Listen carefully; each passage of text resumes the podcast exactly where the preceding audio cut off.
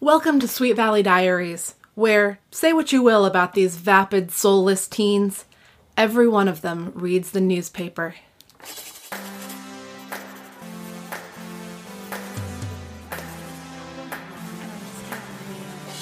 Book number 39 Secret Admirer. Who is Penny's secret love?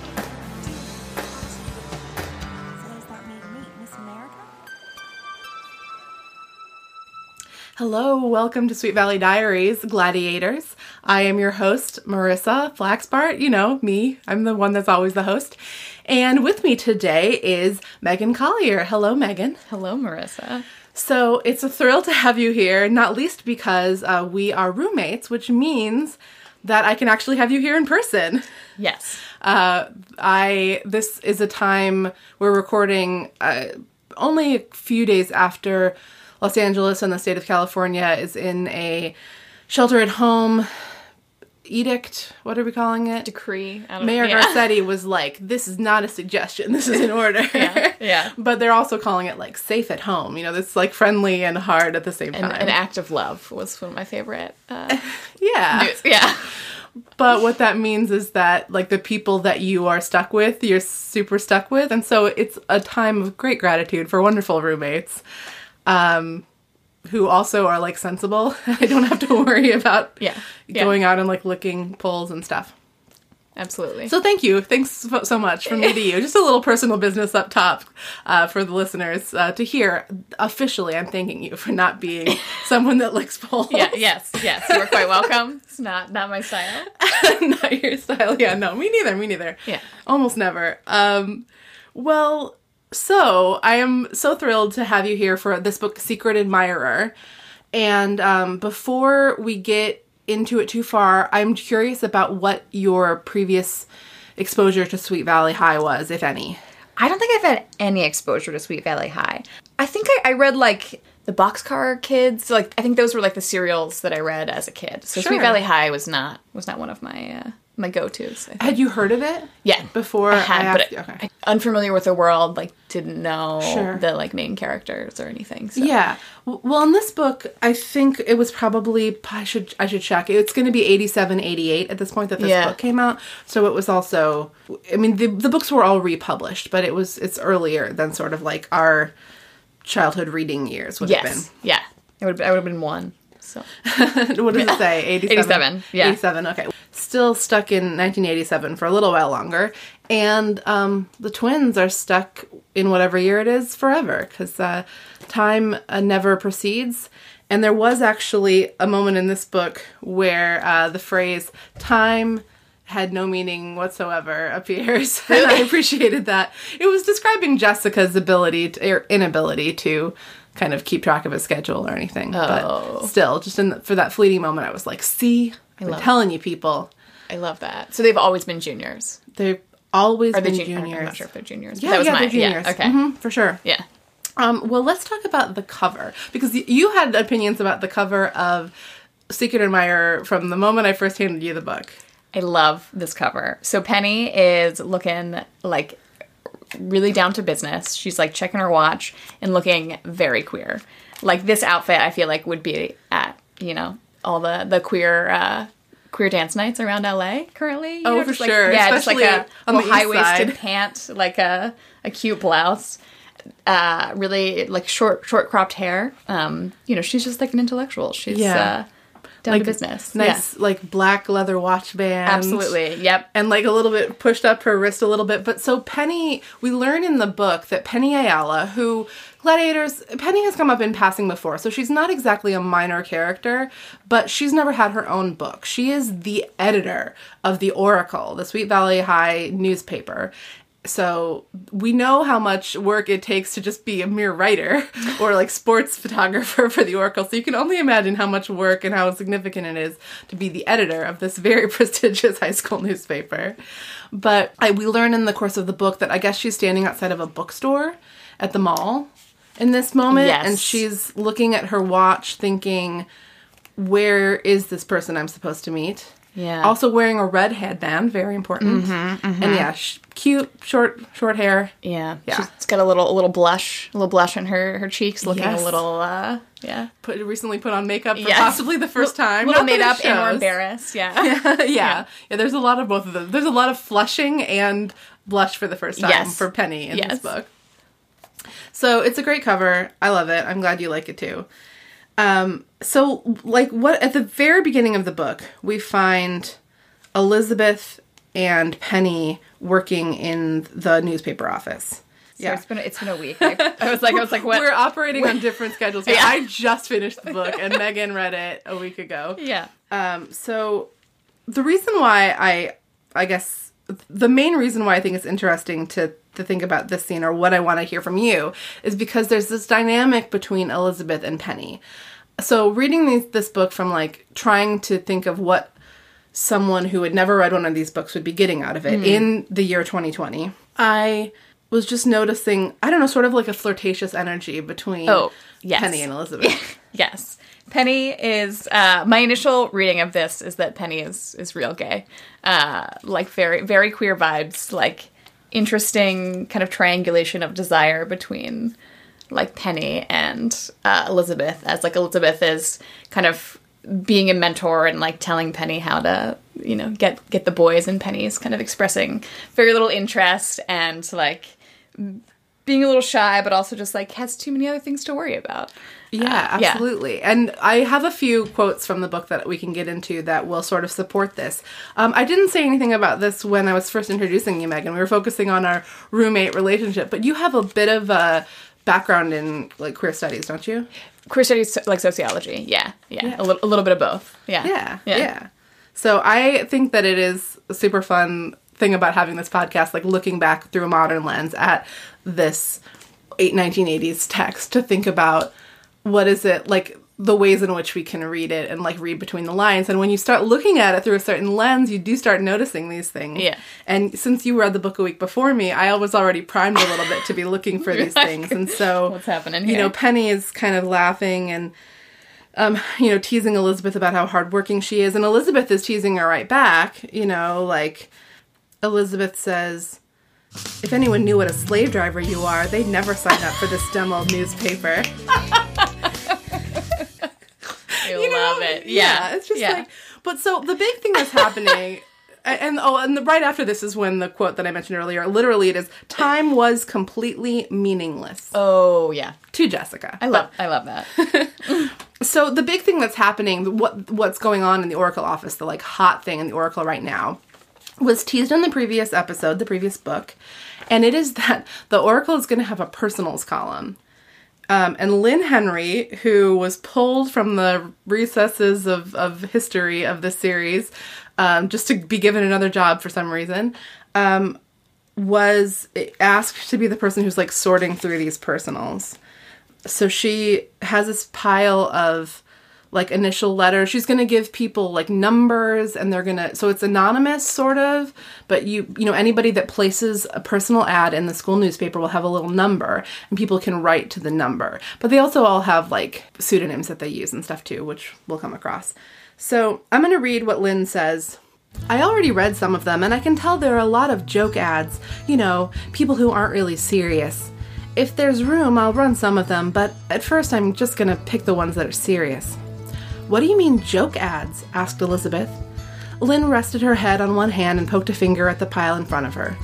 Such as gorgeous British rock star looking for fans, beautiful girls, send pictures and all your dreams will come true. Give me a break, Penny laughed and shook her head. Well, some of them are funny but serious, Lynn added, so those will go in. I can't wait to read them, Elizabeth said. Sitting back at her desk, Penny picked up her red pencil and began editing an article. Thinking about checking some of them out? Hardly, Elizabeth smiled and shook her head as she watched Lynn stacking the forms in a pile. She had a prize in Jeffrey French, and she knew it. He was warm, caring, and excitingly handsome. No, she wasn't interested in checking some of them out. But how about you, Pen? As soon as the words were out, Elizabeth realized she had made a mistake. Penny blushed, and the girl turned her face back to the article. Don't be silly, Liz. You know I'm not into parties and things like that. Lynn looked down with a frown to meet Elizabeth's worried gaze. A note of tension had entered the air. For some reason, Penny Ayala didn't date anyone, even on a casual basis. Elizabeth had often wondered about it, but had put it down to Penny's busy academic and extracurricular schedule. But Penny's quick blush suggested that perhaps it wasn't entirely her choice. Penny, you gay. I love ya. Listeners, Megan is like just sort of shaking in silent laughter in my peripheral vision Clutching- the whole time I'm the reading book. the book. Like, yeah. yeah, so right off the bat, it's like, okay. Yeah, just Penny's a late bloomer, you know, Yeah. can't quite figure out her desire. It's like, you know, Yeah. not interested in parties. Right. Yeah. That does seem like it could read as a euphemism. Mm-hmm, Now, just to get out of this, I do have to say that if we're not doing a queer reading of the book, and if we kind of go with what the book hands us, like I also I can actually really personally relate to Penny in a lot of ways, yes. but, but not so much in the blushing at the mere mention of placing a personal ad, but some of the other stuff that comes out uh, is definitely relatable um, to me as a as a straight woman. Although not that it really matters, but I think could be relatable to anybody. Absolutely. A, a bookish, bookish teen or teen not interested in uh, ins and Yeah, outs of. Or just like because what comes out about Penny is that her main thing is that she doesn't see herself as the kind of girl that could that boys could be attractive to. And there are sometimes when she phrases or the book phrases it that way where it super sounds like Penny, you're gay. Like you maybe what you're really trying to say is that you don't like boys. Yeah, yeah, yeah. But there is also, I mean, I can definitely relate to the idea of like, um, I think I'm cool. Actually, uh, there's a line in my play, like, I think I'm cool, but boys don't seem to, is something that I have thought or said aloud a lot of times. I mean, I have lots of, I have an easy time being friends with boys, Yeah. but I can relate to the idea of like, I am not interested in being with someone who doesn't like smart girls, Mm-hmm, you know, because I wouldn't pretend to be something that I wasn't to interest a guy that uh, has of that sort of value set. Yeah. You know what I mean? Absolutely. Anyway, I feel kind of like I should say, like, obviously, like it's the 21st century. Why would any of us do that? Yeah. yeah. right after this, we get a Collins Watch 2020. So Mr. Collins, Doesn't he try to dance with one of them at the end? sort of. I- yeah. It's It's like a- I was like, is that is that like normal? Is It's that, a weird. Uh, it's a weird thing of like he says he's going to, but then Mm-hmm. it seems like he was joking. So we keep an eye here on Sweet Valley Diaries on Mr. Collins and how hot he is, and also just like how is he comporting himself. Okay. Because many uh, guest readers like yourself noticed Mr. Collins and thought, hmm, this seems problematic. And I have been a staunch defender of Mr. Collins, so I'm part of Collins Watch 2020 is me keeping a watchful eye on Mr. Collins, like trying to check myself. perfect. So I'm going to go ahead and read and read this passage as well because it's it's really one of the purest uh, Collins watches I feel like okay. that we've had in terms of the full picture of like why this is problematic and then why in the end he sort of like gets I think Yeah. he, he gets away with it. And how are the best writers in Sweet Valley? came a cheerful male voice. The three girls looked up as Roger Collins entered the office. The handsome, strawberry blonde English teacher was one of Sweet Valley High's favorites because of his relaxed and friendly attitude. He was a demanding teacher, but a fair one, and he gave his time generously as faculty advisor to the newspaper. He set a bundle of galley proofs down on Penny's desk and looked around. Something going on here? Just talking, Penny said with an offhand shrug. Thanks for picking these up. Sure, no problem. Say, Liz, I've got something for your column. Mr. Collins perched on the edge of a table and crossed his arms. A certain English teacher, who shall remain nameless at this time, has been asked by the Student Council Dance Committee to act as chaperone for the upcoming 40s night Swing Fling. That's great. Are you. Is he going to agree? Elizabeth's eyes danced as she smiled up at him. That depends on whether a certain French teacher, who shall also remain nameless, would like to join him. Mr. Collins could be talking about only one person, and all three girls knew who that was Nora Dalton, the pretty young French teacher. The two were a popular couple at Sweet Valley High, and almost every girl at school alternated between fierce envy and vicarious romantic bliss when it came to Nora Dalton. And that reminds me, he went on as he jumped down, I expect to see you ladies there. I plan on jitterbugging with all three of you. Elizabeth and Lynn laughingly agreed, and Mr. Collins collected some books and left the office. So he's like flirting with them, Yeah. but only I think only because he's hot and so he can't help himself. And like a wholesome, like a wholesome flirting. But, like you everything know? he says comes out as a flirt because the girls are in love with him. But he's talking about his girlfriend. We haven't heard about Mr. Collins and Nora Dalton for a little while, so it's Okay. nice to have a resurfacing of their relationship. Yeah. Also, uh, we find out soon that Jean West and um, Tom McKay are still together. You don't have to worry about that. I was like, I was That's like, not do important do to the not remember story. that. But basically, it's so it's such uh, torture. Poor Penny, poor single Penny. Every couple that has ever existed in the history of Sweet Valley High seems to be trotted out. Like you I know, Maria and Winston are they are they're a popular couple. You know, Sally Larson and Mark Riley.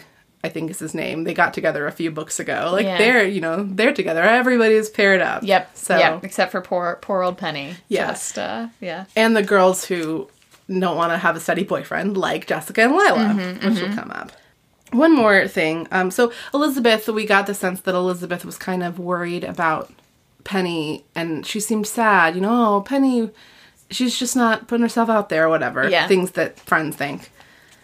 And she says, Penny, you can kill me if this is insulting, but you should learn how to lighten up a little around guys. Give them a chance to see how fun you are. Penny's face was impassive, and Elizabeth felt like kicking herself. She stopped and put her hand on Penny's arm. I'm sorry. For a moment, Penny didn't speak. Her hazel eyes were clouded, as if she were looking at something far away. Then her face brightened in a warm smile. Liz, I'm not mad at you. Hey, I know it's my own fault I turn boys off. They just don't like serious students, I guess. And frankly, I just can't see pretending to be something I'm not just to snag one. I love this scene. Yes. I love, I love this scene. So chapter one is over, and Megan is Yeah. thinking. Just, you know, lovely, gentle gazes between Elizabeth and Penny. Oh, yeah. Yeah, just, you know, a tender touch on the arm. Oh, it's, yeah. Uh, it's perfect. It's really setting up, uh, setting up a good scene. Yeah. A good scene for us here. So that's like the A story, and then we transition and be introduced to the B story, which these stories are pretty nicely knit together because it's all about using the personal ads and how the different people in Sweet Valley uh, manipulate the system. Yes. Jessica and Lila are sitting on the beach thinking about how like all of the boys of Sweet Valley are too jejune for them. Any first impressions of Jessica Wakefield and Lila Fowler? Great question. Uh, yeah, I mean, just like such, like such, such teens, you know, just like really, uh, like, I don't know, trying, trying to act more mature than they are, and like, you know, just like, yeah, being like, That's a good point. It is Yeah. such a teenager move to be like, I'm too mature for these boys, Yeah, you know, when yeah. really, like, they get so excited about what the college boys might offer, but right, they don't fully understand it or they don't seem to. They have this whole plot uh, that they concoct together. Um, Jessica looks around and she sees all these boys on the beach and she's just like, none of these boys are, are mature enough. And what are we going to do? How are we going to meet older boys? And Jessica thinks, you know, back to this new dating service, this new uh, personal service. And she proposes to Lila that they can place ads. Jessica knew if she voiced the idea that had been fermenting in her mind for the past week, Lila would probably throw a fit. But Lila was always throwing fits, so what difference would it one more make? I think we should use the personal ads in the Oracle. What? That is the grossest idea you've ever had, Jessica Wakefield. Lila's voice was dripping with scorn, and she sat up to give her friend a withering glance. Only losers take out personal ads, and only losers answer them. Jessica rolled her blue green eyes. For your information, Lila, personal ads are not what they used to be. I read this article in Ingenue that said more and more singles use them to meet people because of the pressures of life these days. Lots of people don't have time to go cruising around, you know, so they just take out an ad to say exactly what they're looking for and then pick out the best replies. Lila maintained a stony silence. It's the best way to meet people now, Jessica went on confidently. They had testimonials and pictures of couples who had met through the ads, and believe me, these people were not losers. Well, if you're so smart, how do you expect to meet college boys with an ad in a high school newspaper? An excellent point. Jessica gave Lila a satisfied smile. I just happen to know someone in college who gets copies of our paper, and that someone always has tons of good looking friends in his room. Yeah, I know. I was like, what? I was like, what? I was like, oh, sh- like sure, sure. This is uh, Yeah, know, so fun, she's- fun plot point, but yeah, Yeah, so she's talking about her brother Steven. Um, it is very interesting to think about Steven Wakefield always having good looking guys in his room. yeah, yeah. Um, yeah. He's so has he ever been in high school with them, or he's always been in college? He's always been in college, like a freshman in college. Okay. And he's dating this girl who is also a junior, like Jessica's friend Cara. Got it. Meaningless time. Just Yeah. mhm, Yeah. Yeah. Yeah. excellent. Yeah, so that's what they do. They place ads, and then Elizabeth and Enid uh, are able are able to convince Penny to place an ad herself. Like that's basically, you know, there's a scene on the beach, and there's this moment where you know Penny approaches Elizabeth and Enid, and oh, Enid um, has this guy that she is dating now, whose name is Hugh Grayson. Ooh. You're right. Everyone is couple. Everyone is couple. Yeah, up, so even Enid, for- who yeah. hasn't had a boyfriend for a while, has Yeah. this new guy that she's seeing. We don't know much about him. He goes to Big Mesa. So, th- This is the uh, the other high school. yeah, it's Okay. another high school that gets mentioned Yeah. whenever they need another high school Okay. to get mentioned. Perfect. Perfect. And yeah, so when Penny comes over, and then she's like happily chatting with Liz and Enid. Mm-hmm. And then the two boys show up. And Penny has to go. Yeah. Yeah. Yeah. She And yeah. gets well, all flustered. Right. Can't. Is it? Does Jeffrey French show up in that moment? Jeffrey French. That's Yeah. Elizabeth's boyfriend. Okay, yeah. Which again, it's hard not to read it as, you know, Penny is so happily talking to Elizabeth and like, oh hi Enid, and then Jeffrey comes over and he's like, hello ladies, and Penny's like, oh this guy again. Yeah. Yeah. Yeah. Can we talk a li- like? I am so curious how Jeffrey comes over and is like covered in sweat. Is that this moment? Oh yeah, yeah, yeah. Like Jeffrey picked up a towel and rubbed drops of salt water from his muscular arms. Is this like? Is this like a common? Like, how do they talk about bodies and the? Um, you know, I think that co- like that's such a good example of these sort of fleeting glimpses Yeah. of like you know hot bods. So it's I think my opinion of it is that the books sort of dip their toes into being teen romance novels Yeah, for like a few seconds. And particularly I think we have seen since Jeffrey French appeared maybe like 6 or 7 books ago that everything between Jeffrey and Elizabeth is kind of like that. Okay. Like Jeffrey says things to Elizabeth huskily a lot. You know? Yes. And even I reading these books, I'm like, damn, you know, this is romantic, you know? Hey, hey. Yeah. Do do any of them have sex? No. Is that that that's like never a plot point that we? Nope, Okay. nope. All We- right. we These often say- I mean- when I was like, gladiators can probably say it along with me now, but uh, we often say on Sweet Valley Diaries that the books say use the word sexy a lot, but never the word sex. yeah, yeah. um, there was a book a couple of, of books ago where the the um, Alice Wakefield, the twins' mother, like off camera, we can go like off the page. Yeah. had a, apparently had a sit down conversation with the girls, asking them which one of them was in trouble because she thought that maybe one of them was pregnant based on things that they were saying. And even that happening at all was just like, oh my goodness! Like the idea that the mother could acknowledge that possibly they were having sex was like, oh wow, that's Yeah. new. But the girls also were like mortified. So that's kind of where Okay. it's at. Yeah. But it's a really good question because listen to some of the things that like the ads, well, Yeah. Well, the I- ads that they place. yeah, so I wrote down one those? that um Paulos, is that his name? Oh, the guy Paolo. Yeah. the- his response. His his letter Let's was like definitely get to that Okay. because Yeah. Oh my gosh! But before we get to that, let me read the letters that Lila and Jessica place in the newspaper. excellent. Uh, listeners, try to guess which one of these is Lila and which one is Jessica. Glamorous, sophisticated, mature high school girl looking for someone with the right stuff. I like fast cars, caviar, and the Caribbean. Do I want to say Caribbean? I, I think either one were right, right. Don't talk to me about commitment. I'm looking for excitement, not a bridge partner. If you can keep up with me, I want you. Kids need not reply. In italics. uh, and number two. Are you devastatingly handsome? Are you romantic and wild? Do you like girls who aren't afraid of danger? Are you the type of guy who goes for what he wants? Are you in college? Sorry. The sign of maturity. Are you in college? If you answered yes to all the above questions, drop me a line. I've been looking for you. so I could make I could make that my uh, dating profile. what do you think? It's perfect. I think it would really go far on, on Tinder. Are you in college? Yeah. Okay.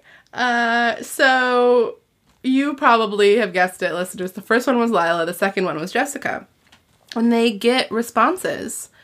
So we might as well talk about it because that is that is separate for a little while, totally from the from the Penny plot line. Yeah. So yeah, the first response that Jess, they set up a bet. It's important to say they set up a bet, and whoever like gets the better guy, like the hotter catch from their ad, wins the bet. It- there's no stakes right now, and so Jessica's really excited when she gets this letter from someone named Paolo. Mm-hmm. Mm-hmm. You want to read it? Sure.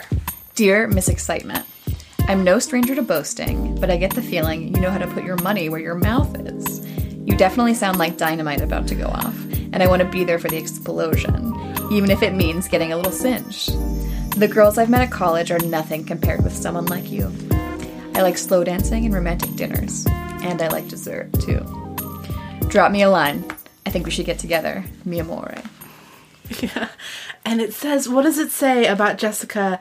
The unmistakable promise in the word dessert sent a thrill of anticipation running up and down her spine. It was like Jessica knows what this means, you know? It's which is weird because it's like she knows, but does she know? Yeah, yeah. I, I get the sense that she's one of these I don't know, maybe I'm totally being naive, but no, I think that the book writes her as naive. It's like she's got this very innocent perspective on what sex even is. You know what I mean? yeah.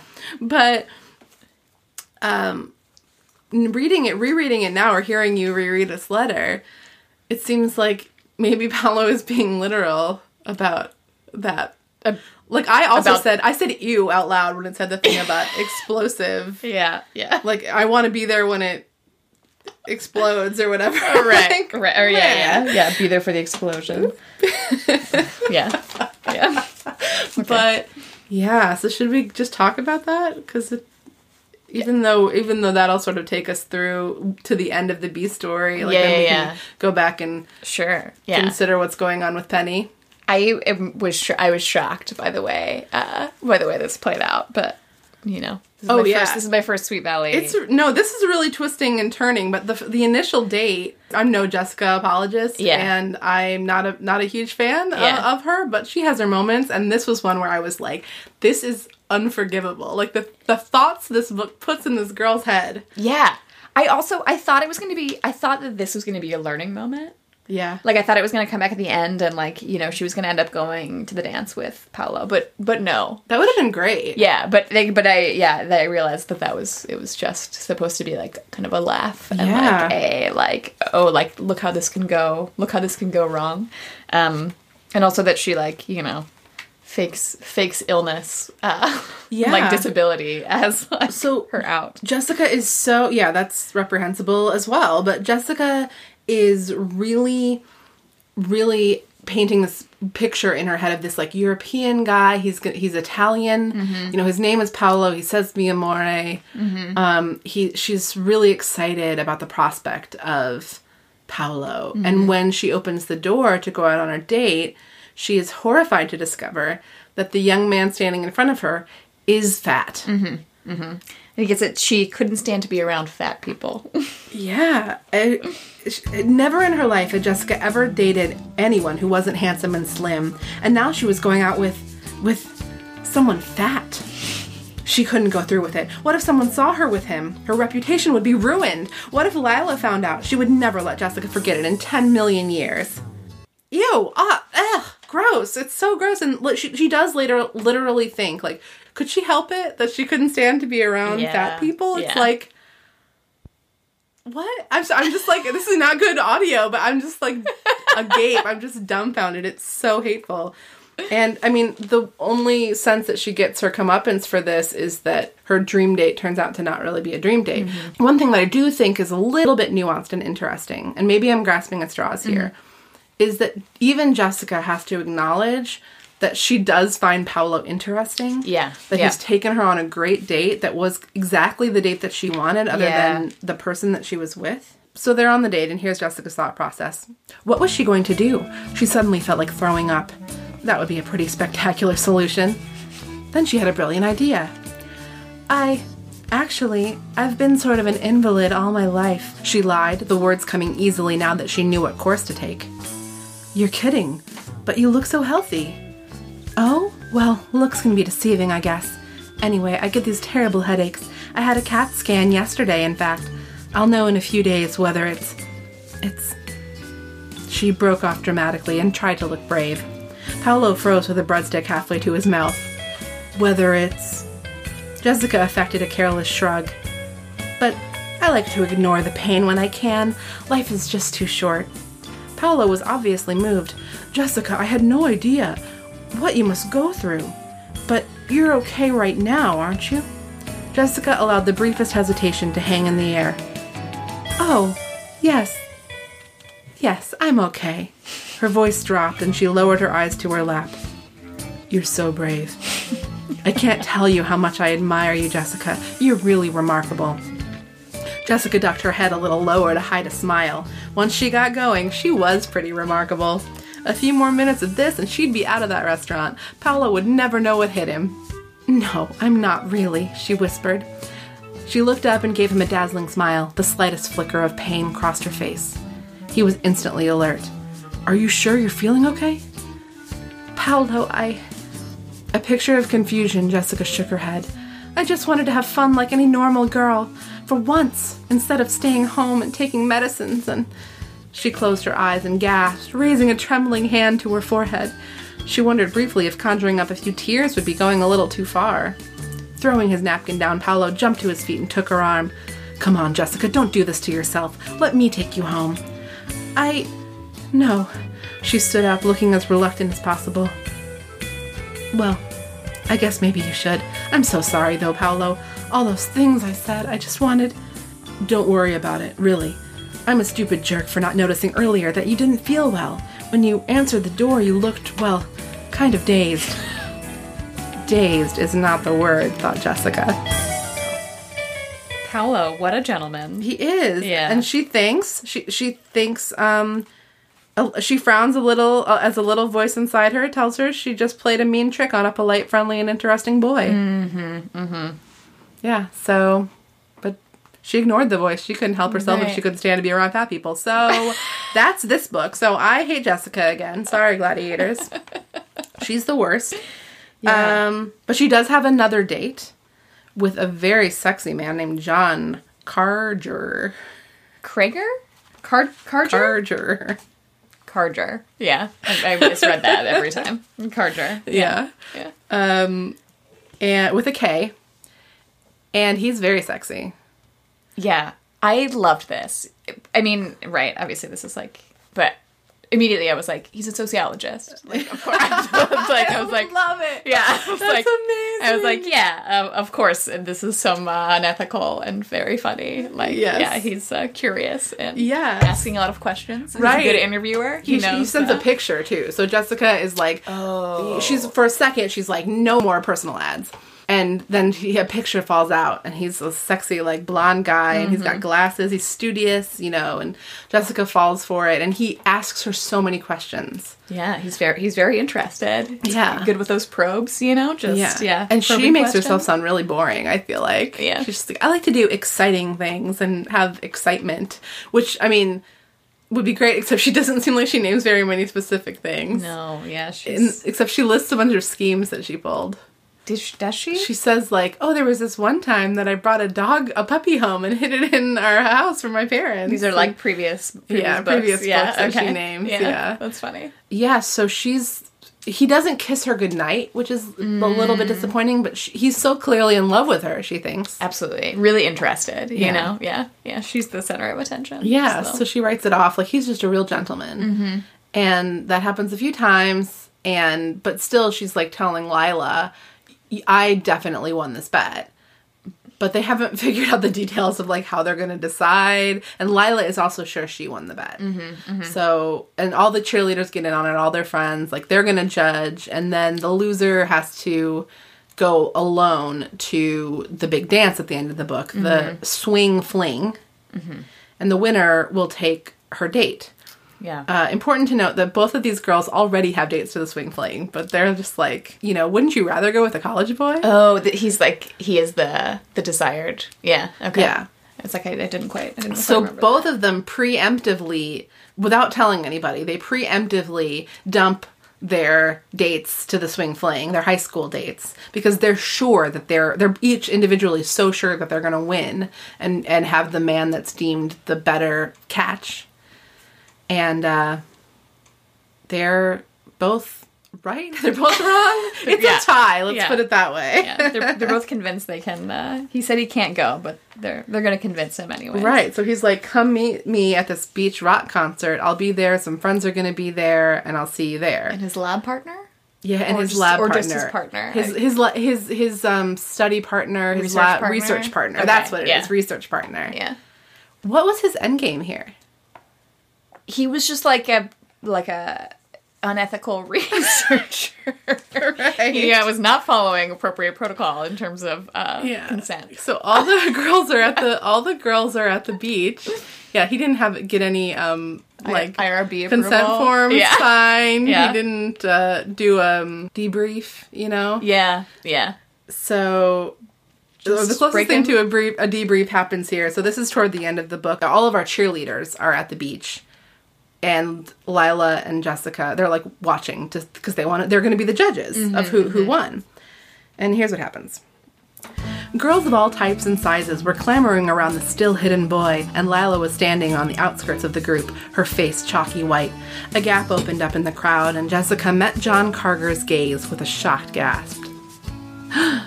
Hey, Jessica, John shouted happily. Hi. Standing next to him was a stunning redhead.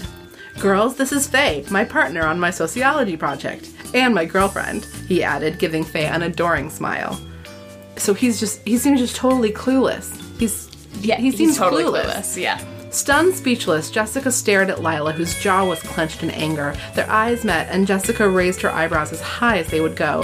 Had they both been dating the same guy? And for that matter, had all these other girls been dating him too? Just what is going on here? A pudgy blonde girl choked out. I thought we had a date, John. What? He has a date with me, another girl exclaimed indignantly. Faye shook her head with an amused chuckle. I'm afraid you're both wrong. But John appeared concerned. I'm sorry. I hope I didn't give you the impression. What are you trying to say? came another indignant voice. I was doing research for my sociology project. Research? echoed an infuriated brunette. He nodded emphatically, his face lighting with eagerness. Yes, you see, I wanted to see how people presented themselves in personal ads and what they thought was appealing about themselves, so I answered all your ads. Jessica gulped. He answered ads regardless of what they said. Which that's part of the bet is like whose ad brings in the, the better catch. Mm-hmm, mm-hmm. Whose like wording. One girl let out a wail. But John, I thought you really liked me. He turned crimson and began stammering. Apparently, the serious minded John Karger wasn't aware of the effects of his flattering, probing questions, or the effects of his romantic brown eyes. I never meant. I hope you didn't think. His voice trailed off and he stared back mutely at all the pairs of angry, humiliated eyes focused on him. He swallowed audibly. Oh no. Jessica groaned. Oh, brother. Faye let out a peal of laughter. I knew this would happen, John. I told you. Faye, part of the problem. Also part of the problem. I know what a bitch. Faye. She's like, Yeah. I told you these girls Yeah. would fall in love with you. Like what? I told you this was unethical, John. What? like, John breaking hearts left and right. so bad. Yeah. Really, really bad. Yeah. Like quite quite the charmer, but uh, clueless, clueless charmer. You're so right though that I also was thinking the same thing. Like, wouldn't it be a like a real moment of growth if Jessica then decided to invite Paolo to Yeah, the dance? yeah. Because hey, sh- he was nice and she felt bad about what she did to him. That's not what It happened. didn't happen. didn't happen. So she went with second date, the one that she then. Did She went with some other guy. They okay. both no, they both Lila and Jessica are both declared like they both won, basically. Yeah. Rather than both losers that both have to stay home or go to the dance solo, which is Yeah. what should have happened. Okay. Because clearly they're both losers. Much bigger losers than anybody else placing personal ads. Yes. Yes. But they both go to the dance with college boys that they meet at that rock beach rock Oh, concert. okay. Thank you. That is uh, that's right. Yeah. So they do not learn anything other than that John Karger sucks. Yeah. Yeah. He sucks. He's a little. He's a little clueless. Yeah. Yeah. I can't believe they met new college boys. So they they you know white girls winning in the end. Oh my gosh. yes. Presumably, yeah. Presumably white. We don't we don't know. Oh yeah, for sure. Yeah. We do know with Jessica, those particular yeah, girls yeah. because Lila too. We know is white. Okay. they're just at least in these books she is. Yeah. Um, we have been talking so much about them, but the main story, of course, is Penny. Yes. Penny Ayala, and um, what happens with her. And you know what? In order to, we've been talking a lot about boys. We talked about John Karger. Mm-hmm. We talked about Hugh Grayson a little bit, but I think that we need to go into the part of the podcast where we talk about boys. Excellent.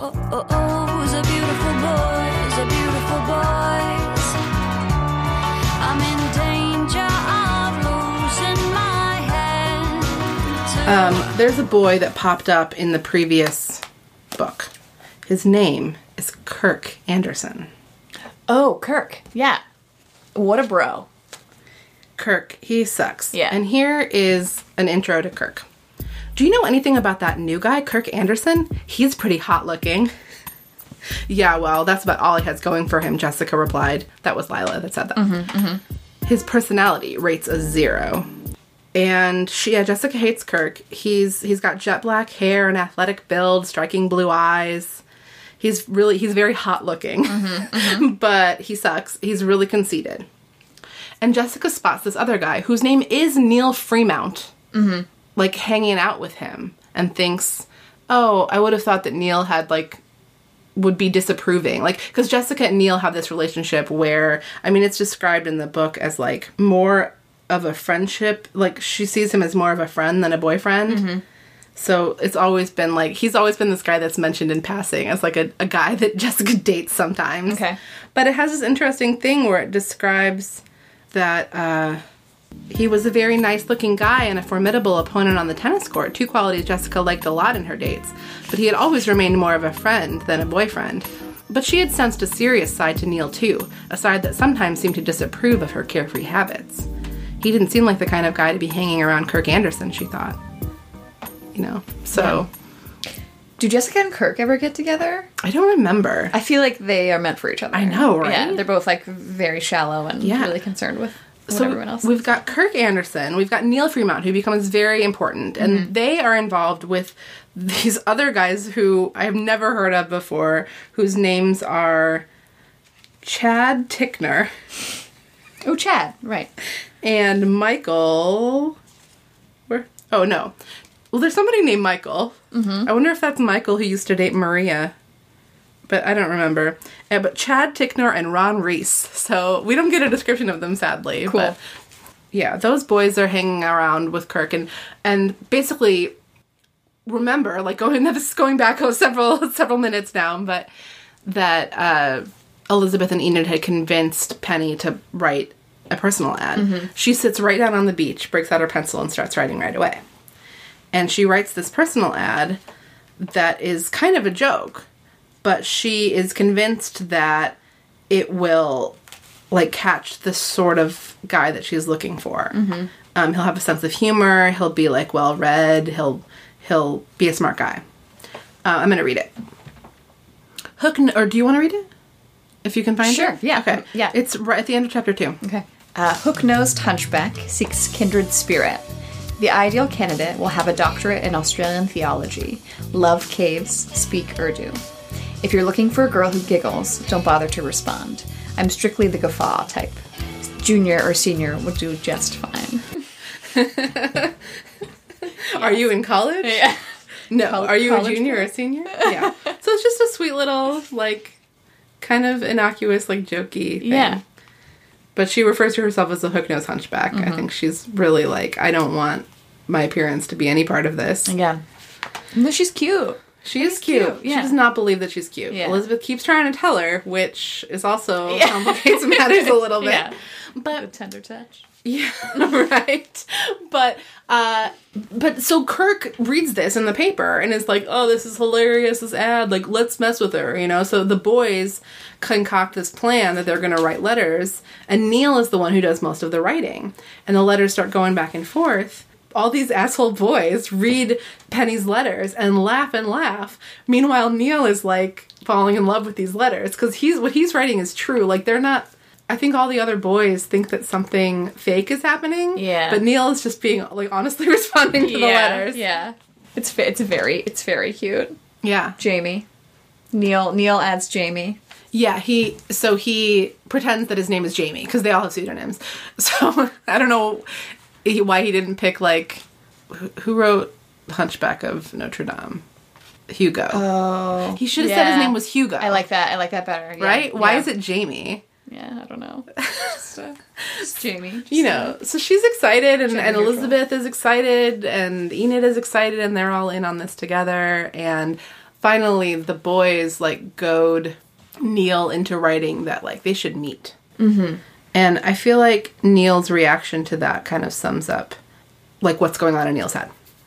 Neil dropped his racket and sat on one of the benches, composing the letter in his mind. Then he pulled a pen out of his pocket and began to write. Dear Q, every time I get another letter from you, I'm more and more convinced we should get together. I think it's time we met in person, don't you? If you want to meet me as much as I want to meet you, wait outside the bookstore in the mall at 4 o'clock on Friday and wear something red so I'll know it's you. If you don't come, I'll understand. Jamie. Neil almost wished she wouldn't come.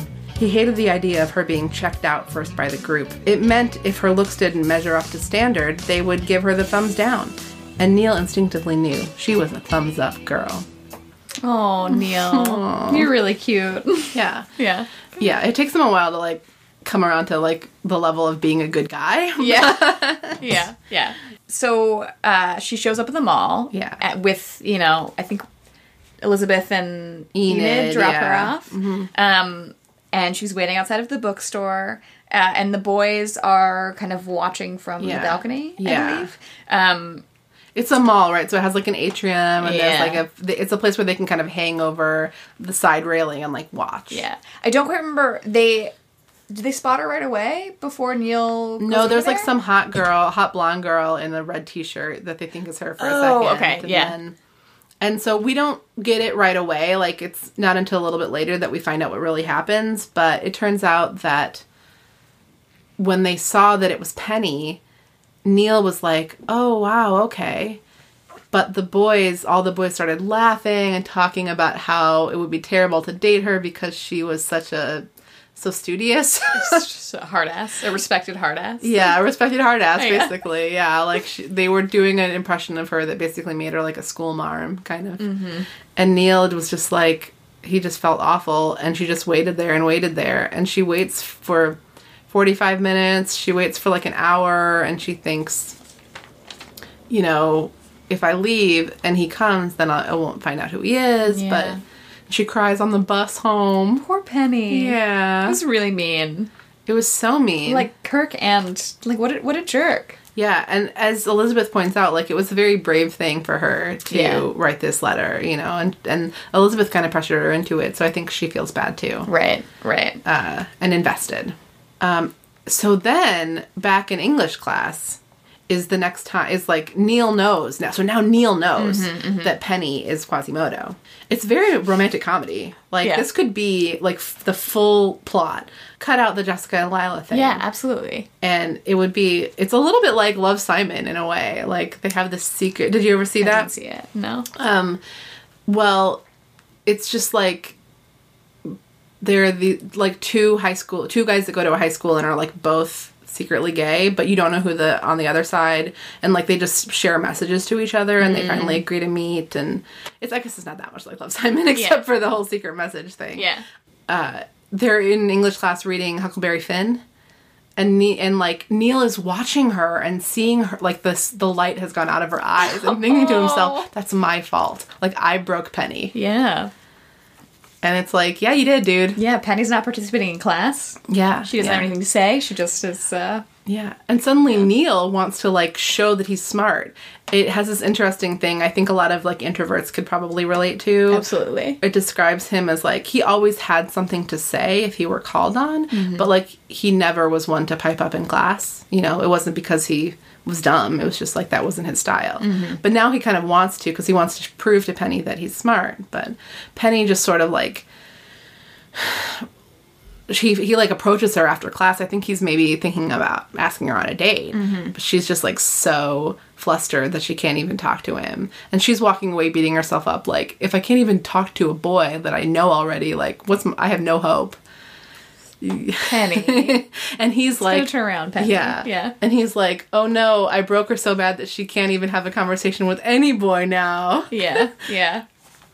So he comes up with this plan that he's gonna like secretly, without the other boys knowing, invite her as Jamie uh, for like a makeup date and make up an excuse. There was an emergency. I'm so so sorry. Meet me at the Dairy Burger. Yes. Yes. And Penny almost doesn't. You know, she's in a room with her electric typewriter. She's um, thinking she's working. You know, drowning herself in her work. And Yeah. but finally, she opens the letter and is like, "I guess I'll go."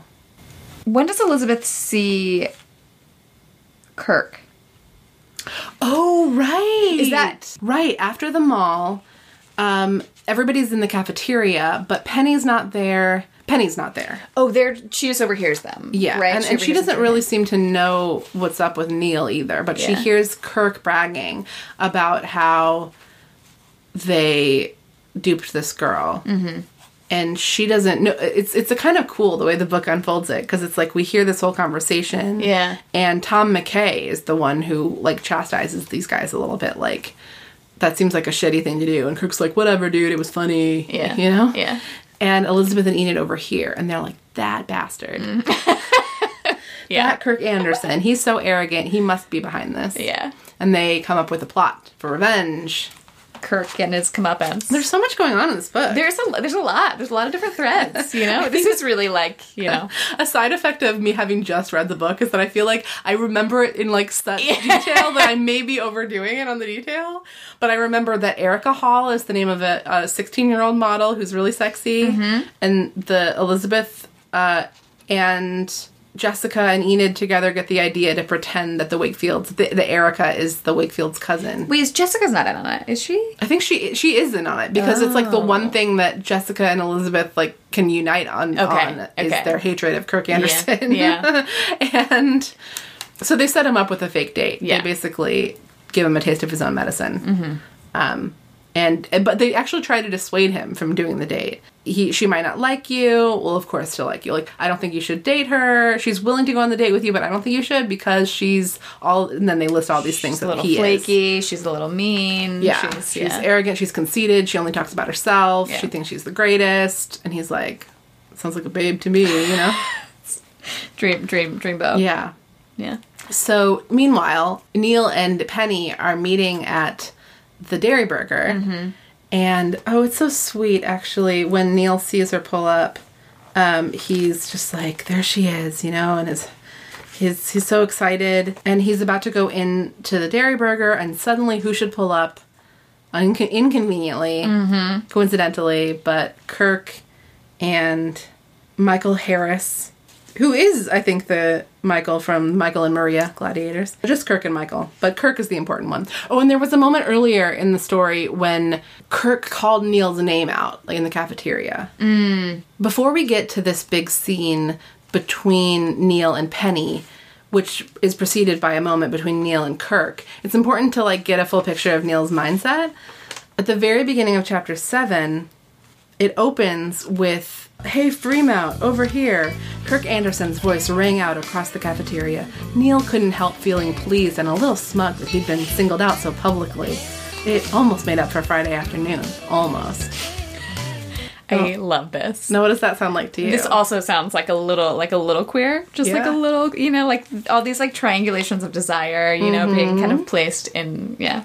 Mm-hmm. Jamie, just Yeah. uh, so yeah. Neil is like, oh, Kirk wants to talk to me. yeah, You yeah, know? absolutely. Neil, Kirk is a jerk. It rhymes. That's how you can remember. But he does. Yeah, it's it's complicated. Yeah. yeah.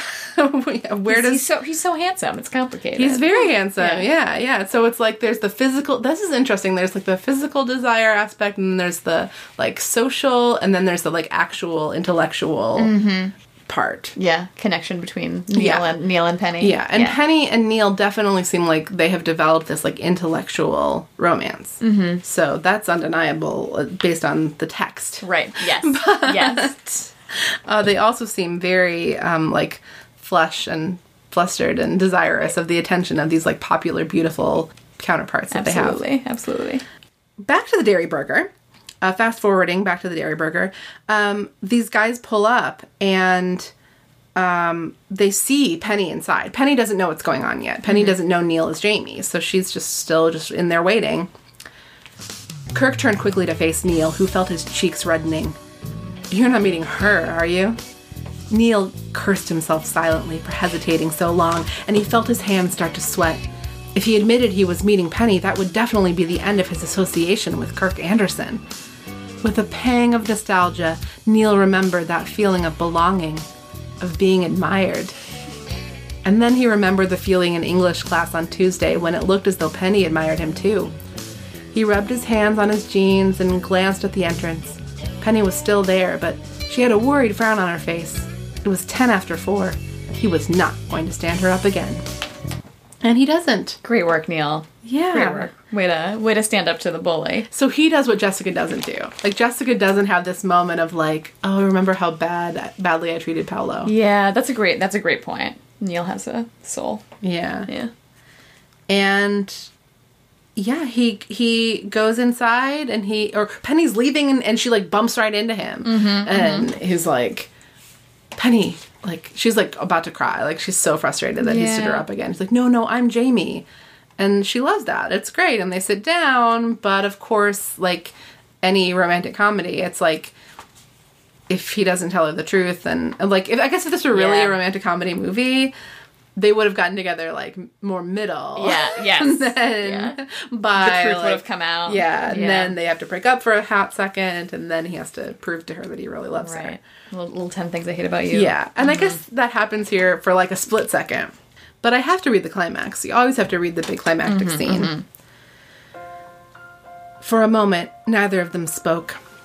They just looked at each other, totally isolated and oblivious to the noisy after school crowd that jammed the Dairy Burger. Video games buzzed and bleeped, girls called to each other, and boys formed tight conspiratorial huddles around tables.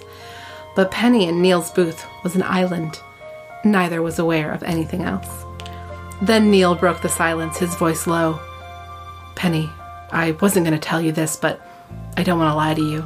I have too much respect for you not to be totally upfront about this.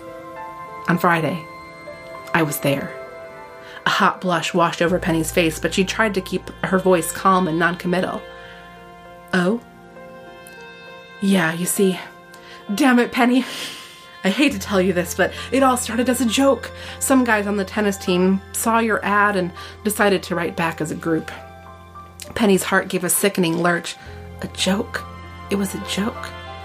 She stared at the scratched Formica tabletop, trying to form a coherent thought. Neil cleared his throat. But when you started answering the letters, it wasn't a joke anymore, Penny. I really wanted to know who you were, but it was still just a game for the others. I didn't know what to do. She looked up finally and met his eyes. And Friday? she asked tonelessly. Neil looked away from her bleak gaze, but then he looked at her squarely. I can't excuse what I did, Penny. When they all saw it was you, they said you were too serious, and I can just imagine. Penny had a sour taste in her mouth. She could imagine all too well what the boys must have said when they saw her. Penny Ayala was obviously nobody's idea of a date. For a moment, there was a heavy silence. I've never regretted anything more. Neil continued at last. I've never been so ashamed of myself as when I let those guys do my thinking for me. His voice quivered with intensity. His hands were clenched together, the knuckles white. I'm really sorry, he added. Penny drew a long breath. Well, now that you've apologized, I guess I'll go while I still have a little bit of my dignity left. Penny, please! He grabbed her hand as she tried to get up and looked at her imploringly. Please, I didn't just come here to apologize. I want. I want to. Slowly, Penny dropped her eyes from his steady, intense gaze and looked at the hand that clasped hers so tightly. It was warm and strong, and she could almost feel the emotion running through him and up into her arm and all through her body. You really mean it, don't you? She wondered aloud, shaking her head slowly from side to side. A harsh laugh escaped him. I really do. I really thought we had something in our letters, and I was hoping it could all be the same in person. But if you don't even want to talk to me at all, I wouldn't blame you. Penny felt herself smile in spite of herself. I think I could bear to talk to you, Neil. He returned her smile. You think so? Yes. so, Neil. Neil and What a what a model of accountability. You know, Yeah, a really genuine nice. apology. Yeah. yeah. And I mean, then there's like three more chapters of this book Yeah, after that. yeah, right. You have to get at the, uh, you know, Kirk's comeuppance. And, Oh uh, right, because yeah. of course Erica Hall doesn't show up because they don't. She's not actually their cousin, and uh, Mr. Collins does come by and uh, ask. He's like, "May I cut in?" Or like I would, I would, I would cut in, but I wouldn't want Neil to bite my head off. And Neil's like, "No, it's okay, you can cut in." And Mr. Collins like, "Whoa, whoa, whoa! No, I was just kidding." That's basically how it goes. Collins watch. He's like, "Jitterbug." I said jitterbug. That's the fast dance. It's fine, it's fine. Yeah. Stepping back. I'm stepping back. paraphrasing, but that seemed like the general uh, Yeah. vibe. Yeah. Yeah. And I guess that's it. Except for one, there is one little thing that we didn't talk about, which is that earlier on in the book, Amy Sutton sa- tells Jessica that she thinks that Bruce Patman might have a thing for her. Amy's a cheerleader. Amy is a cheerleader. Amy is like despicable. A. Okay. I mean, that's the low bar at this or Yep. to, to clear in this in Sweet Valley. Uh, like the standards are low in Sweet Valley Yeah. for for uh, like a good, upstanding person, date. especially in this models book. of dating and uh, Yeah. communication. Yeah, but Jessica's like, no way. Bruce and Regina are super serious, and Amy's like, well, we have this project together. So we'll see if he's really so serious because we're going to be spending a lot of time together. Mm-hmm. Mm-hmm. And then Regina is at the dance by herself, and she's like, "Yeah, Bruce said he had something came up, but I wanted to come check it out. He's at home working on his like oral presentation." Did they really say that? yes, they really do. I love the little. Yeah. Okay. Okay. Yeah. And I mean, like, uh, just as an insider, I can tell you that Bruce is really in love with Regina, and Amy is scheming, but like, I don't know Yeah. what possibly could have possessed him to to skip the dance. But I don't think that there's any anything funny business going on between Amy and Bruce, but it doesn't really matter. I don't know. Um, the damage is soon to be done, I'm afraid. Mm-hmm. Um, is there anything else about the book that we story wise that we didn't get to? I think that was. I think we got the uh, the big the big moments. Well, that's great to hear because now is the part of the podcast where I ask you, Megan. yes. Are you a Jessica or an Elizabeth? oh, I think I'm a penny. Ah, yeah. I think I'm definitely a you Penny. You could go as Penny for Halloween. Yeah, yeah. I mean, I love her outfit. I mean, like Yeah, you know, little yeah. queer, like bookish, but did understand, Yeah. did understand, you know, the yeah, I love that. high school desire. Yeah, I love it. I, you're the first Penny, but this is the most Penny we've ever seen. in Yeah. any of these books. yeah. Penny or Elizabeth, you know, could. Right. Yeah. Yeah. Wait, are you? Who are you? I am an Elizabeth. I'm like such an Elizabeth. I would. I figured. I mean, I to totally say. relate to Penny, as I mentioned at the at the top of Yeah. the episode. Um, that this whole thing, like when she says to Neil, like I don't know, it's just that the, I can relate to the feeling of, um, if I have a like if I have a quality that somehow makes me undateable, whatever. Mm-hmm. Like I'm not gonna change. I don't think that should be how it is. I like myself but it's like this weird mix it's like w- the way that like self-confidence and like self-doubt kind of mm-hmm. mingle mm-hmm. so i mean i have described it many times as being like i have a lot of i mean this is maybe too personal now but it's like i have a lot of self-regard but mm-hmm. i don't really expect other people to like see it. Mm-hmm. And especially when it comes to romantic stuff. And that's I mean, I have I have wonderful relationships with a lot of a lot of guys, but it's rarely in my life it's just has not often translated to like I don't know, I, I can relate to the feeling. I guess I should just say I can relate to the feeling of seeming undateable for some reason. Like not even because like Penny has these moments where she thinks back on like, well, my dating record so far proves it, Mm-hmm. you know, and which it doesn't. But it's like I could say the same. I could say that for sure. Yeah. You know, even if Penny is also doing something that I'm sure I'm guilty of, which is that she's putting a lot of pressure on what she wants her relationship to be, and then Mm-hmm. she's sort of not really fully like quote unquote putting herself out there. That's you know Yeah. Yeah. because she wants it to be on her own terms, but like nobody else is like on the same page with her about what her terms are. Like I can relate to all that. Right. Yeah. But in short, I'm an Elizabeth. Cool. cool. Yeah. um, Megan, thank you so much for being here with me. Thank you so Um, much. I have a few more questions that I'll ask you in the extra drama bonus episode. So if, Perfect. just, if you'll stay for just a few more minutes, you need to rush off to your room. well, thank you so much for being here. Um, Gladiators, thank you for listening. And um, I hope that this has been um, a suitable distraction for you. It's been a great distraction for, for me, and I may I maybe I speak for Megan. Yes, I. This was, uh, you know, like first day of quarantine. Uh, read. It's perfect. It's Wonderful. perfect. Yeah. And um, I hope people are staying healthy in mind, body, and spirit, as they say. Uh, send me an email if you want, sweetvalleydiaries at me.com. Um, now is a great time to follow Sweet Valley on Twitter or Sweet Valley Diaries on Instagram. As always, you can go to sweetvalleydiaries.net and read a whole bunch of more stuff about Sweet Valley Diaries and Sweet Valley High and stuff. What do you think? That's my pitch. All right, hang in there, everybody. A listener recently said on Twitter, like every time you say, "I'm," it's like I'm reading the whole book, and I can't read the whole book. I just want to be like, just read the whole book. Yes. Which I am. I mean, I do enjoy the readings, Yeah. but I think it's more effective than any conversation we can have, and like really getting across, like why these books, like why are we reading them, Oh, yeah. and also how crazy they are.